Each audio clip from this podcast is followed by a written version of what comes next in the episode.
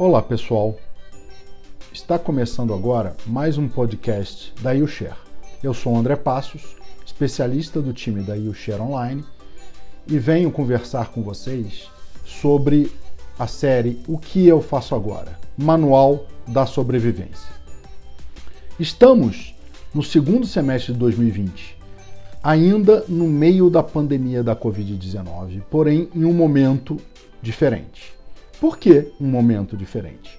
Um momento em que as empresas familiares, as famílias empresárias, os produtores rurais e os empreendedores já lidaram com a fase do medo, lidaram com a fase da gestão e dos cuidados da pandemia, o lockdown, o fechamento dos negócios, aqueles que tiveram, obviamente, que fechar os seus negócios, e já lidaram, inclusive, com a reabertura lenta, gradual e segura dos negócios a partir de premissas e decretos das autoridades de saúde mundiais, nacionais, locais, estaduais, epidemiologistas, enfim, de toda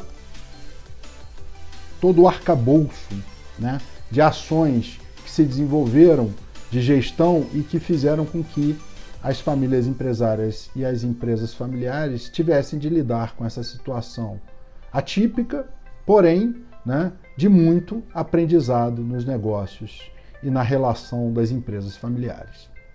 E aí chegamos, então, no momento em que a gente pode falar de superação da crise na empresa e na família. E por que superação da crise na empresa e na família? Ainda não temos vacina, ainda não temos a cura, ainda não temos remédio. Infelizmente, no Brasil, mais de 110 mil pessoas faleceram, e, e isso é um dado extremamente é, é, é triste e extremamente relevante para a gente pensar e para a gente refletir realmente como foi o comportamento né, é, diante da crise. Alguns estados foram exitosos no, no, tal do achatamento da curva, outros estados nem tanto exitosos. Né? Tiveram intercorrências, todos nós sabemos, entre as esferas de governo, né? não só de governos estaduais com governos municipais, também estados com União Federal e União Federal com municípios, estados, enfim, algumas intercorrências que levaram as famílias empresárias e as empresas familiares a procurar né, lidar com essa situação da melhor forma possível, com as melhores diretrizes possíveis, apesar de todo um cenário turbulento que é óbvio que aconteceria por conta uh, da novidade, né, que, da novidade dessa crise, né, essa crise foi sem sem paradigmas anteriores no mundo, a última que se faz menção é a gripe espanhola, de um século atrás, quer dizer, é, é uma coisa inusitada né, de, em termos de gestão. A gente já falou sobre isso aqui nessa série, o que eu faço agora, algumas vezes nos podcasts da Share Online. Mas o fato é que, a, apesar de inusitada e apesar de grave, foi uma crise que gerou muito aprendizado. Né? E as famílias empresárias estão em um momento final de 2020, né? É, perspectivas de retomada em 2021, uma retomada lenta gradual dos negócios já agora em algumas localidades, algumas cidades, alguns estados, por planos de recuperação econômica. É, o governo federal, de alguma forma, apoiando isso através de instrumentos né, de planejamento financeiro como o auxílio emergencial, por exemplo, o fato é que as empresas familiares e as famílias empresárias, os produtores rurais, os empreendedores, estão já com um olhar né, para o ano que vem, 2021, ou seja, já estão com um olhar para a superação da crise.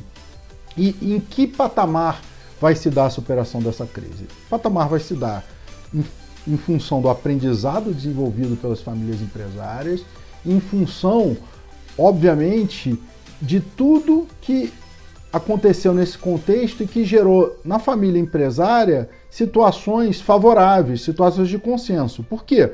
Porque nas situações desfavoráveis, obviamente, seja do ponto de vista de capitalização das empresas familiares, dos negócios das famílias empresárias, seja do ponto de vista da falta de entendimento né, por conta do futuro do negócio familiar, realmente a gente vai ter uma espécie de seleção natural. Mas para aqueles negócios, para aquelas famílias empresárias, para aquelas empresas familiares em que a gente teve algum tipo de situação de gestão e a gente identifica pilares, né? ou seja, a governança familiar se ajustando, mesmo à distância, as pessoas procurando se falar, os mais novos indo trabalhar, né?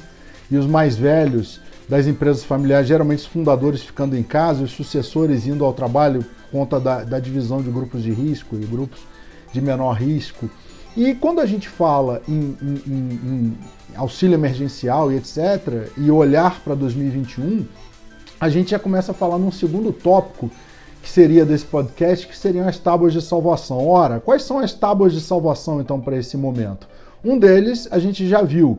O mercado foi inundado de dinheiro público, né? não só nos Estados Unidos, como na Europa. Né? Basicamente, dois planos Marshall nos Estados Unidos, um plano Marshall na Europa, mas no Brasil também, através dos auxílios emergenciais, se injetou dinheiro na economia. O Tesouro injetou muito dinheiro na economia, bilhões e bilhões de reais, que fazem com que a retomada seja uma realidade, a despeito do cenário difícil né, que as empresas viveram, que as famílias empresárias viveram, da adaptação e etc., a retomada é uma realidade. E isso pode ser considerada uma tábua de salvação. A gente já escreveu no Share Online sobre isso, né? As favas com Adam Smith falando do keynesianismo, das políticas contracíclicas e etc., que seriam políticas utilizadas pelos estados. Estados que eu falo aí são governos, né? estados nacionais. Nesse período, isso de fato está se ocorrendo, né? E o fundo do poço, vamos dizer assim, até em termos de emprego, por alguns economistas renomados no mercado, ocorreu agora, né, em julho, agosto, e potencialmente há uma retomada, inclusive, do emprego e além da possibilidade de continuidade de algum tipo de auxílio para as famílias né, mais é, carentes, para as famílias mais necessitadas desse auxílio, saírem da crise e aí é obviamente que isso vai vir ao mercado e as empresas então vão poder acessar isso sob a forma de negócios, novos negócios. Além disso, a retomada, um novo caminho, né, que seria o terceiro item da nossa conversa, pressupõe um planejamento eficaz que está calcado não só na governança do primeiro tópico da superação da crise na empresa e na família que a gente falou, mas também nas possibilidades colocadas no segundo tópico. Ou seja, retomando o caminho significa um olhar para 2021, um olhar para esse segundo semestre, ou seja, as empresas que foram bem-sucedidas né, em vender online, de alguma forma aquelas empresas familiares ou famílias empresárias ou produtores né, ou empreendedores que desenvolveram esses planos, muitas vezes alguns com desdobramento de planos anteriores à crise da Covid, outros posteriormente desenvolveram esses planos com base na necessidade, mas o fato é que né, esses planos ocorreram e essas empresas então ganharam um negócio novo, ganharam uma nova fonte de receitas. E com a retomada dos negócios a partir de 2021, a retomada do atendimento aos clientes, as perspectivas talvez de uma vacina, a gente ainda não tem uma vacina, não tem uma cura, como falado no início, mas Há perspectivas disso para meados do início né, de 2021, primeiro trimestre, primeiro semestre, no máximo, até por conta das questões logísticas e etc. Terminar as fases de pesquisa, fase 3. E eu brinco, né? É, falei isso numa live recente, que no Brasil a gente tinha 200 milhões de técnicos de futebol, depois passamos a ter 200 milhões de juízes do Supremo Tribunal Federal na época do Petrolão, do Mensalão, e hoje temos 200 milhões de epidemiologistas no Brasil. Né? Então todo mundo dá um pitaco sobre epidemia, mas o fato é que há um consenso aí pelo que está se vendo na imprensa, né, e dos epidemiologistas, esses sim técnicos especialistas na matéria, que para o primeiro semestre do ano que vem a gente teria algum tipo de alívio e algum tipo de imunidade, seja através de vacina, seja através até de uma imunidade de rebanho que vem sendo propalada, enfim. O fato é que é, retomando o caminho significa planejar para 2021 e olhar o balanço de perdas e ganhos, né? Nas perdas, obviamente, a gente tem perdas sentidas, familiares, perdas em famílias de amigos, nas nossas famílias mesmo, para a gente poder é, aprender com essa crise, perdas nos negócios, né? muitos negócios se findaram, muitos negócios se foram, né? perdas, inclusive em termos de receitas, de recursos, porém ganhos, né? De novas operações, novas formas de gestão, novas formas de vender, e é esse balanço de perdas e ganhos que vai ser utilizado pelas empresas familiares, pelas famílias empresárias e seus gestores, na definição do planejamento para a retomada do caminho que vem aí, né? Para o final de 2020, no planejamento dos gestores, das famílias empresárias, apontando já para um 2021 diferente. Em 2021, talvez com um olhar e umas perspectivas melhores em função da adaptabilidade da crise atual, dos fatores que se consolidaram de governança da crise atual e das perspectivas para o próximo período, das perspectivas e das tábuas de salvação que a gente teve aí, não só de mercado, como de mecanismos novos de venda, mecanismos novos de governança, novos relacionamentos podem representar para as famílias empresárias, as empresas familiares, os próprios produtores rurais que continuaram é, aí o seu caminho durante a crise e sustentaram e muito a entrega de, de alimentos, energia limpa, sustentabilidade às cidades, né? Ao mercado consumidor, a exportação que bateu recordes e recordes, o Brasil continuou cumprindo essa função, e aos empreendedores que buscaram mecanismos para essa retomada e a retomada do caminho é urgente e precisa, navegar é preciso. Agora vocês fiquem com Fernando Colha, nosso especialista, que vai tratar do tema sobre a perspectiva das famílias empresárias, das famílias empresas familiares, perdão. Fernando, especialista nessa parte de gestão das empresas familiares e famílias empresárias. Eu me despeço de vocês. Até breve, até o próximo podcast da Share Online. Olá, André, é um prazer dividir mais uma vez esse espaço contigo para falar deste tema da continuidade dos negócios, do, do retomada das atividades nesse pós-pandemia. É verdade que não acabou, como você tem dito, é, tem muitas questões ainda em aberto, tem muita dúvida com relação a quando teremos a cura, vacina, etc. Mas acho que já dá para a gente discutir aqui, pegando aí o gancho de alguns pontos que você trouxe, é, uma visão de continuidade. Né? A gente pode fazer aqui uma análise do, do que aprendemos e também uma especulação sobre o que vem a seguir. Bom, eu sou Fernando Colha, especialista da YouShare. É, acho que o primeiro aspecto que eu gostaria de trazer tem a ver com algo que você colocou com a primeira fase, a fase do pânico. A verdade é que nós, como sociedade, mais como isso, como espécie, é, só estamos aqui, só sobrevivemos é, pelo fato de termos medo.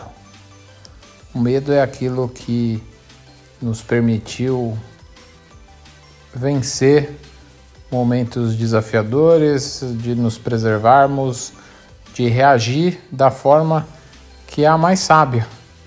O medo faz com que, ao não conhecer, a gente reaja de formas extremas para nos preservar.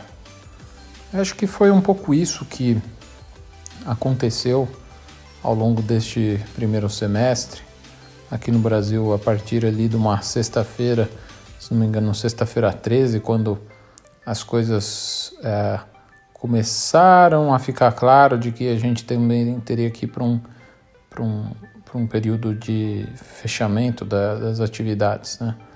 Então, acho que é, isso tem algo, é algo que é, é, é da nossa natureza, né? ter medo como forma de sobrevivência.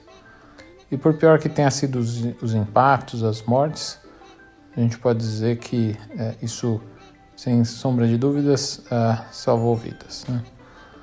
Mas, bom, vamos falar um pouquinho aqui, acho que alguns pontos você já trouxe, André, mas queria reforçar sobre os aprendizados. Né? que, que essa crise trouxe de aprendizados, o que nós vemos nos nossos clientes, o que nós mesmos nos nossos negócios é, percebemos e, e, que talvez é, acho que é importante a gente retomá-los para não esquecer né? a forma de fixar aqui aquilo que aprendemos. Acho que o primeiro ponto que eu trago é, tem muito a ver com gestão. Né? Isso serve para os negócios familiares ou para qualquer outro tipo de negócio e serve para a nossa vida pessoal também. Mas a gente percebeu as empresas tendo que, na marra, fazer as coisas de maneira diferente. E é muito curioso que algumas dessas coisas não é que algo que nunca tinha sido pensado. Né? São aspectos que, na verdade, a empresa tinha já a opção, sabia, mas decidiu por não fazer, é, achava que não ia funcionar. Ah, como assim? Acho que o primeiro ponto, é, uma coisa que ficou muito evidente é o relacionamento mais digital, é, as relações mais digitais, no sentido de que eu não preciso é, despender tanto esforço, recurso ah, para fazer uma reunião é, que de uma hora, uma hora e meia. Né? Eu posso muito bem, por meio das ferramentas digitais, me comunicar de maneira bastante assertiva. É, eu estou trazendo aqui algo que é, é até um pouco é, bobo, simples, né? Vamos dizer assim. Mas isso mostra como é, nós temos é, barreiras a fazer as coisas diferente porque não conhecemos é, às vezes porque não, não temos certeza do resultado, né? E a gente não tenta, a gente não experimenta. E vejo que esse é um ponto que a pandemia trouxe, que a gente foi obrigado a experimentar novas formas de nos relacionar. Mas associado a isso também, eu queria é, trazer um, um, aspecto que não é que, nesse caso específico, o relacionamento à distância, ele funciona sempre e a gente possa usá-lo de maneira indiscriminada. Tem algo que acontece que eu, eu, eu, eu vou chamar aqui da, da, da oportunidade desconhecida. Né? Quando a gente está presencial, no escritório, tomando um café com, com os colegas, você está ali sentado na sua mesa e alguém passa, bate no seu ombro e faz um comentário, esse comentário vira uma conversa, essa conversa vira uma ideia, essa ideia vira um projeto, vira um produto. Né? É, é, é, isso, é, isso, isso faz parte do dia a dia. Né? Então, isso é algo que acontece quando nós estamos presencialmente num lugar. E a partir do momento que a gente foi para o digital, eu, pelo menos na consultoria, senti essa perda. Então, é aquela oportunidade desconhecida. Na verdade, se desde sempre eu tivesse trabalhando em esquema de home office, eu nem saberia que eu estaria deixando de lado oportunidades. Mas pelo fato de eu já ter vivenciado a, a atividade no presencial e depois subitamente vivenciar ela no remoto, eu percebi aí que existe então essa, é, essa, essa, essa, dificuldade né, de, de gerar novas ideias, de inovar, de, de pensar, de debater. Então é só uma ponderação aí que eu trago. É, acho, que, acho que esse é um ponto relevante para os negócios e para a gestão. É, acho que um, um, um, segundo ponto aí de aprendizado é, é, muito óbvio que em inglês tem a frase cash is king, né, no sentido de dinheiro é rei e que uh, a gente viu nessa pandemia as pessoas físicas e as pessoas jurídicas uh, passando por momentos de sufoco em função da ausência de caixa. Né? E, e, acho que isso, assim, lógico que as empresas estão investindo, estão, estão pegando financiamentos, estão fazendo endividamentos bons, né, no sentido de estar tá pegando dinheiro para construir, para investir, para crescer, é, mas a necessidade de caixa é, ela ficou muito evidente e eu acho que é, isso é algo que a gente precisa sempre pensar, não esquecer de que é, vamos cuidar ali para ter sempre um, um, uma margem segura aí nos negócios, né? porque são esses eventos extremos, raros, que acabam causando os grande, as grandes mudanças, as grandes tragédias, né? A empresa não vai, as empresas elas não falem aos poucos, né? até pode fazer aos poucos, mas assim são eventos de, raros de magnitude muito forte que causam aí uma mudança abrupta, né? E acho que foi isso a pandemia, ela trouxe uma mudança abrupta e isso tirou muita gente do mercado. Né? Então acho que a gente tem que se pre estar tá preparado para esses eventos que podem acontecer, se repetir outras vezes, infelizmente. Né? E falando aqui já um pouquinho em continuidade, é, eu, eu queria é, trazer três pontos, tá? É, o primeiro ponto é sobre a digitalização dos negócios com foco em eficiência operacional. Nós vimos que é possível digitalizar muito mais. É possível uh, digitalizar no sentido de, de, de, de, o trabalho ser mais remoto, né? não exatamente digitalizar, mas a gente não precisa do mesmo nível de investimento em, em estrutura física e a gente pode pensar em o que mais o digital pode trazer de eficiência operacional para os nossos negócios. O segundo ponto, acho que é plano de contingência.